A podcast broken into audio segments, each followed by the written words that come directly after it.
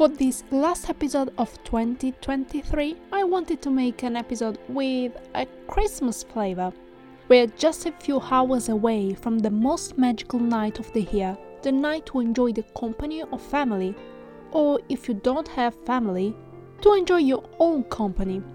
This night is made for relaxing and enjoying the peace and joy that surrounds us. So I thought, why not talk about the man who gives us the quintessential Christmas story? Hello everyone, I'm Irene Ridarelli, writer, blogger, and a passionate reader. And this is Into the Books. Have you guessed who I'm talking about? If not, let me tell you, this author wrote his most famous novel in only six weeks, paying part of the publishing costs himself because the publishers didn't think a Christmas story could make them a profit. If you thought of Charles Dickens, you are right. Congratulations! In today's episode, we have A Christmas Carol by Charles Dickens. This tale, written in 1843, is the most famous of all Charles Dickens' Christmas stories. The story of the tale had the power to capture the popular imagination and mold it strongly.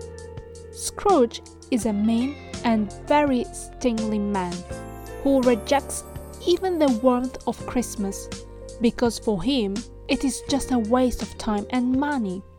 It is the ghost of his former business partner, Jacob Marley, who visits him first. Later, he is visited by three older spirits who, in a rapid succession, make him see some of his Christmases from the past when he was a lonely and sad child. The present one at his accountant Cratchit's house, where his son is very ill due to the lack of medicine. Finally, they show him the future Christmas, which is the one of his death. That is received with derision and coldness by all his acquaintances. It is at this moment that the old mister realizes his horrible behavior and finally changes his tune, repenting and celebrating the spirit of Christmas in a proper way with generosity and appreciation for family affections. What more I can say? A Christmas Carol is a book that everyone should read and is especially recommended for the Christmas holidays. It is a story that reminds us of the importance of generosity and compassion for others and drives us to reflect on our lives and our relationships with others.